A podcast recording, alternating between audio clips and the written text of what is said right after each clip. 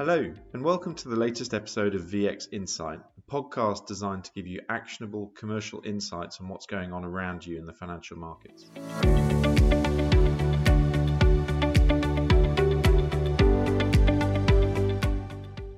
You'll have seen over the last few weeks that we've been really busy analysing and now starting to publish the key findings of our grey cost per trade exercise. And so in this episode, we're going to walk you through what those key findings are and how they can impact your trading life today. So, to start off, why have we picked this theme? The cost per trade has been a bit of an old chestnut that's been around for years. We've spent the last 10 years after Lehman's trying our best to understand, to analyze it, and to produce it, driven by any number of factors from MIFID all the way through to organizational efficiency and client growth. The Grey Cost Per Trade campaign is designed to give you actionable insights into why a cost per trade can be useful to an organization, what purposes it serves, to be able to demonstrate how effectively we are tracking the cost per trade across different sectors of the industry, and as a result, to be able to start to draw conclusions around how effective the decisions are that we're taking off the back of our cost per trade analytics that we're seeing today. The campaign's been run with the support of GBST, Torstone Technologies, Jersey Company, the Network Forum, and the Trade, really forging together an industry wide initiative that we hope will lead to substantial discussion and outcomes for you and for the industry. The data that we're going to run through today is based on an online survey that was distributed out in late February, early March 2020, drawing on feedback from over 5,000 financial services professionals in all regions Asia, Europe, um, Africa, Middle East, North America, South America and across all segments from the investor buy side all the way through to banks, brokers, exchanges, um, and CSDs. So before we jump into the results, it's worth noting that the key findings slide deck with graphics on all of the conclusions I'm going to run through is available at thevalueexchange.co slash grey cost per trade. So first question, why track a cost per trade? Now, the received wisdom is that over the last 10 years, the cost per trade has been generally a derivative or a necessity, but born out of MIFID. But actually, uh, that seems to be the smallest driver of all in terms of reasons why people are tracking a cost per trade. It's very important to the buy side. In fact, it's most important to the buy side. But actually, the key driver for tracking a cost per trade across the industry is internal management. So, capacity planning, strategy, investment planning. That scores a 3.8 out of 5 on our scale in terms of uh, strength of reason why. But what for me is very striking is that very, very closely behind that is the need to be able to grow using a cost per trade statistic. So that can be using it to digest and analyze client profitability, trade profitability, even going as far as actually sharing cost per trade analytics with clients, which we're starting to see happen amongst the brokerage space, especially. So, one of the key conclusions already is that the cost per trade is not just a regulatory obligation. Done well unlocks many benefits both internally and also with clients in terms of driving and fueling profitable growth. And as a result, it's not surprising that the front office are the real consumers of this data in terms of people who see a cost per trade analytic as being most important. CEOs and, front office traders are the ones who see a cost per trade analytic as being the most important of all across all of the organization. Middle office, CFOs, and compliance see it as important but not as important. But very interestingly, COOs across the spectrum of buy side and sell side see a cost per trade analytic as being the least important. 14% of all COOs don't see any value at all in tracking a cost per trade. So it's a really interesting range of views from CEO and front office all the way through to the back office, with a diminishing amount of importance as we go from front to back. But the key point is that 71% of the industry do view a cost per trade as being important. The challenge really, though, is that 30% of the industry don't actually have any visibility on trade costs. CFOs and compliance departments lead the pack in terms of uh, 100% of them claiming to, to be able to receive or access a cost per trade analytic today. But all of the other functions have large chunks where basically people just aren't accessing this data today. About 20% of CEOs, probably on a regional basis, aren't getting a consistent cost per trade analytic. About 15% of the front office, all the way through to about 50, 50% of the back office are not seeing cost per trade analytics today. So there's some very, very big gaps across the market. Aggregated out to about 30%. But if you think about the decisions that we're trying to actually support through a cross trade analytic, there's an awful lot of parts of the organization that just aren't seeing this information today. Similarly, that happens on a regional basis as well. The buy side seem to have the biggest visibility of a cost per trade analytic, stretching all the way through brokers to banks who seem to have the worst visibility. And similarly, Asia Pac has the highest access to a cost per trade analytic, stretching all the way through to Europe as being the laggard here. Now, that for me is particularly striking given the MIFID heartland of Europe, but definitely a theme that we're going to be exploring more as we go into our full report.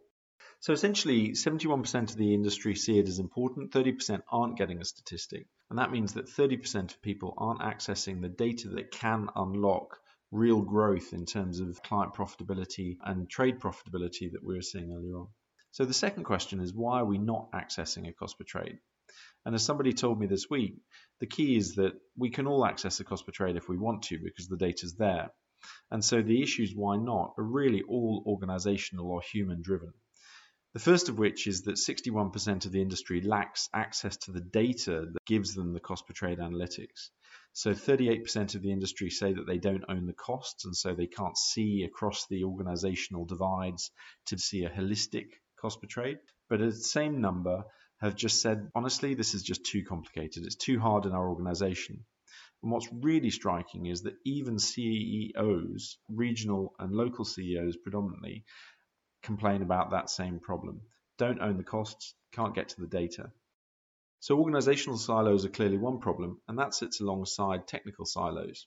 48% of systems in our survey are run on a regional or country basis, with only about 52% of systems being run on a global basis in the front office, middle office, and back office. Now, what that means is basically about half of the information of our cost per trade is sitting in a factionalized infrastructure, either regionally or sitting in country silos. About 26% of systems are run on a country basis, 23 in the front, 29 in the back. And that for me is a really, really key statistic because it means that even if you can get over the organizational challenges of, of owning the costs and actually getting the, the sponsorship to drive visibility on costs, the physical access to that information, given local regulation, given technical challenges, can be very substantial and can really impede the full tracking of a cost per trade. But I think the third issue is the real driver here, which is allocated costs. Pretty much everyone I've spoken to echoes this point that allocated costs are the thing that really, really throw off the accuracy of a cost per trade analytic. It's one thing to track what you're billed for, it's another thing entirely to be able to amalgamate all of the costs that you're actually running every day into a single volumetric based on flow.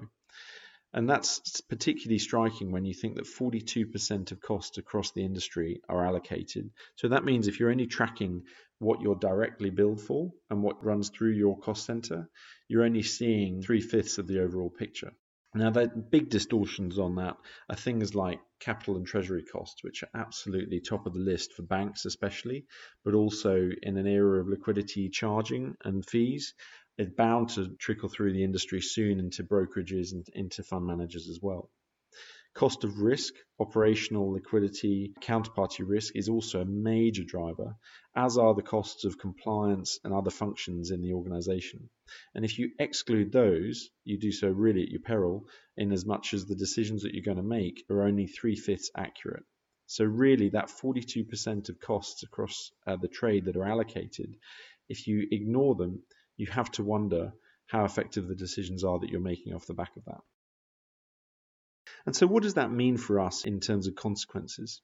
We're saying that cost per trade is really important both for internal metrics but also as a growth enabler.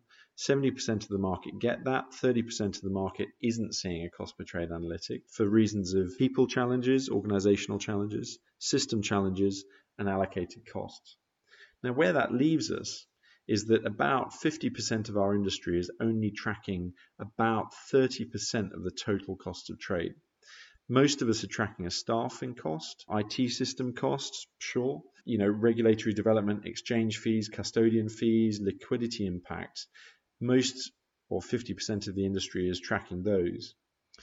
But less than 40% of the industry, in some cases less than 20% of the industry, is tracking capital and treasury costs, core function costs, buy in costs, out of pocket expenses, and even premises uh, seem to be tracked by about less than 25% of the industry.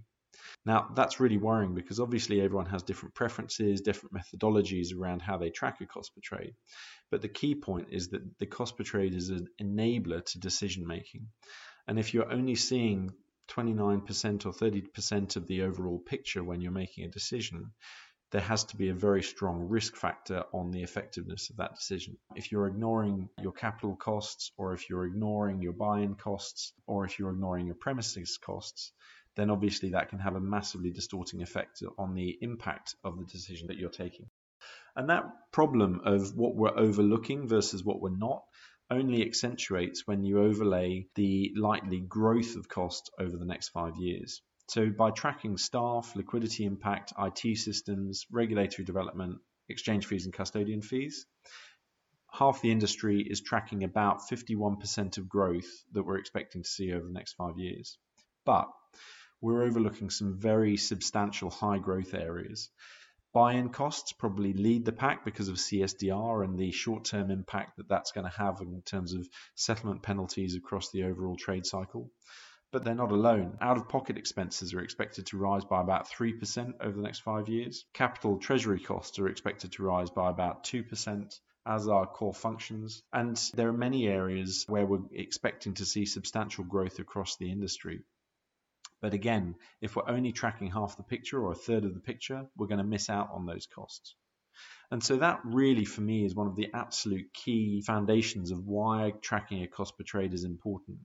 It's in order to be able to facilitate the right kind of decision making, drive the right kind of behavior, and make the right investments in order to actually really fuel our growth over the next few years. If we get this wrong, we're looking at being in regulatory problems because of the whole spirit of MIFID and product distribution, which is about making sure that the best outcome for investors is guaranteed but we're also looking at misrepresenting our cost base and as a result, misrepresenting profitability, paying people for the wrong behaviors, and really driving us in the wrong direction.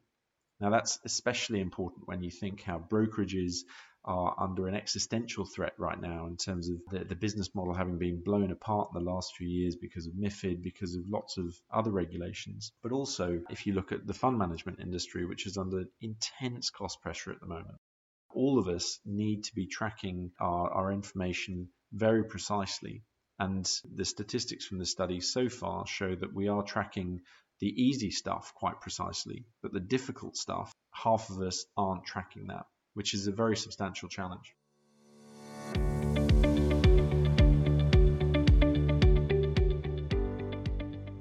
And so then let's look at what decisions we are taking off the back of that and what people are doing to improve their cost per trade.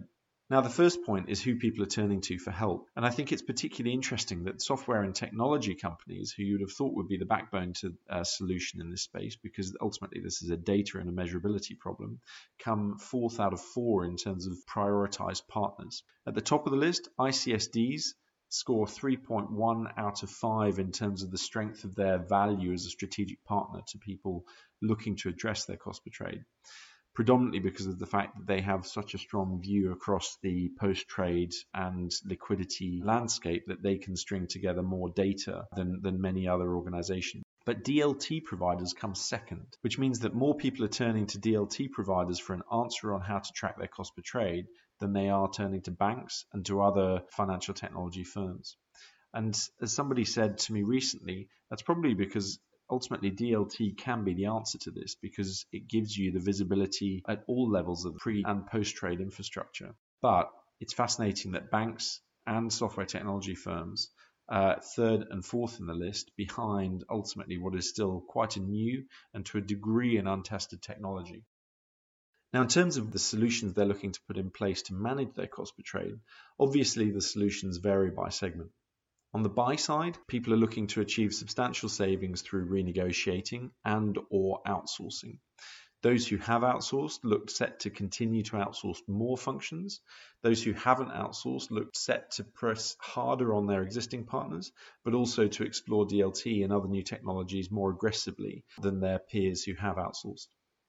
But interestingly, third in the list behind renegotiation and BPO outsourcing is insourcing. Now, this is consistent across buy side, broker dealers, and banks. And so, this, this idea that actually you can control your costs more effectively by bringing them in house is really, really interesting. Um, possibly to be used in, alongside new technologies, but it certainly says that there's a lack of faith in the industry in terms of other people being able to actually impact people's costs. In an era of such intense cost pressure, the only people that you can potentially rely on to manage your costs are yourselves. That changes round when you look across broker dealers and banks, where clearing outsourcing is very, very much the number one option. And in the broker dealer space, it sits as number one alongside participating in utilities um, and DLT initiatives. For brokers, ultimately, that means basically outsource as fast as you possibly can everything to do with your balance sheet and gain operational efficiencies when possible. But similarly to the buy side, working in a utility framework or on DLT is a very, very appealing option for those that haven't outsourced. On the banking side, similar story to a degree, but renegotiation is a solid third. And the last point is that IT outsourcing seems to be a top five option for everyone. So rather than necessarily outsourcing the entire function, step one is outsource systems, outsource the technology, keep the people in order to deliver first step visibility and obviously cost effectiveness. But there's a serious question, really, in terms of how much we can make from all of this. By working with ICSDs and DLT partners, banks expect to make about a 5% cost saving over the next three years. Broker dealers are significantly more bearish, aiming only really to make a saving of about 2 to 5% whereas the buy side expect to save up to 10% on their cost base per trade through essentially through renegotiating and through doing more outsourcing and working with DLT providers. Interestingly, those who haven't outsourced are expecting to see a bigger return on their investments, i.e., bigger savings, uh, somewhere in the region of 7 to 10%, whereas those who have outsourced um, possibly because they've been down this path already and they can they know more about how their costs work, are expecting to see only about a two to five percent saving. So there's some pretty wide variance in terms of who's expecting to see what savings from brokers and those who have outsourced, and equally those in Europe and APAC who are all in the two percent zone, all the way up to the buy side. North American professionals and those who have outsourced, all somewhere in the 8 to 10% zone. So there's a fascinating variance really here. But as I said, one of the key things is that this all relies on data that is incomplete. And as a result, projections, decisions that are being made have to carry a very, very substantial risk factor. And so when you come to wrap up, that's one of the key three conclusions that we have to take away from the statistics of this survey so far. First conclusion cost per trade aren't being used as an engine for growth that people want them to be. 71% do consider their cost per trade to be important, but 30% aren't getting that visibility, particularly when you move out of the front office into the back office. Key obstacles that are blocking that visibility systems architecture, organizational architecture, and allocated costs, giving it up to about a 40% swing factor in terms of how much costs people are seeing today. But realistically, when we look at the effectiveness of the decisions that we're making, 50% of the industry is still only tracking 29% of the total cost of a trade, which means that the investment decisions that we're making in clearing outsourcing, in DLT projects, or the financial projections that we're making in terms of whether we expect to save 2% or 10% have to carry a substantial risk factor. It's not that they're necessarily the wrong decisions, but it means that the decisions are not based on anything more than half complete data and as a result have to be seen to be uh, a little bit of a stab in the dark. So those are the key conclusions of the survey so far, and these are based purely on the statistical outcomes of the survey that we ran. Now, at the moment, we're busy making sure that we can add to that some qualitative views.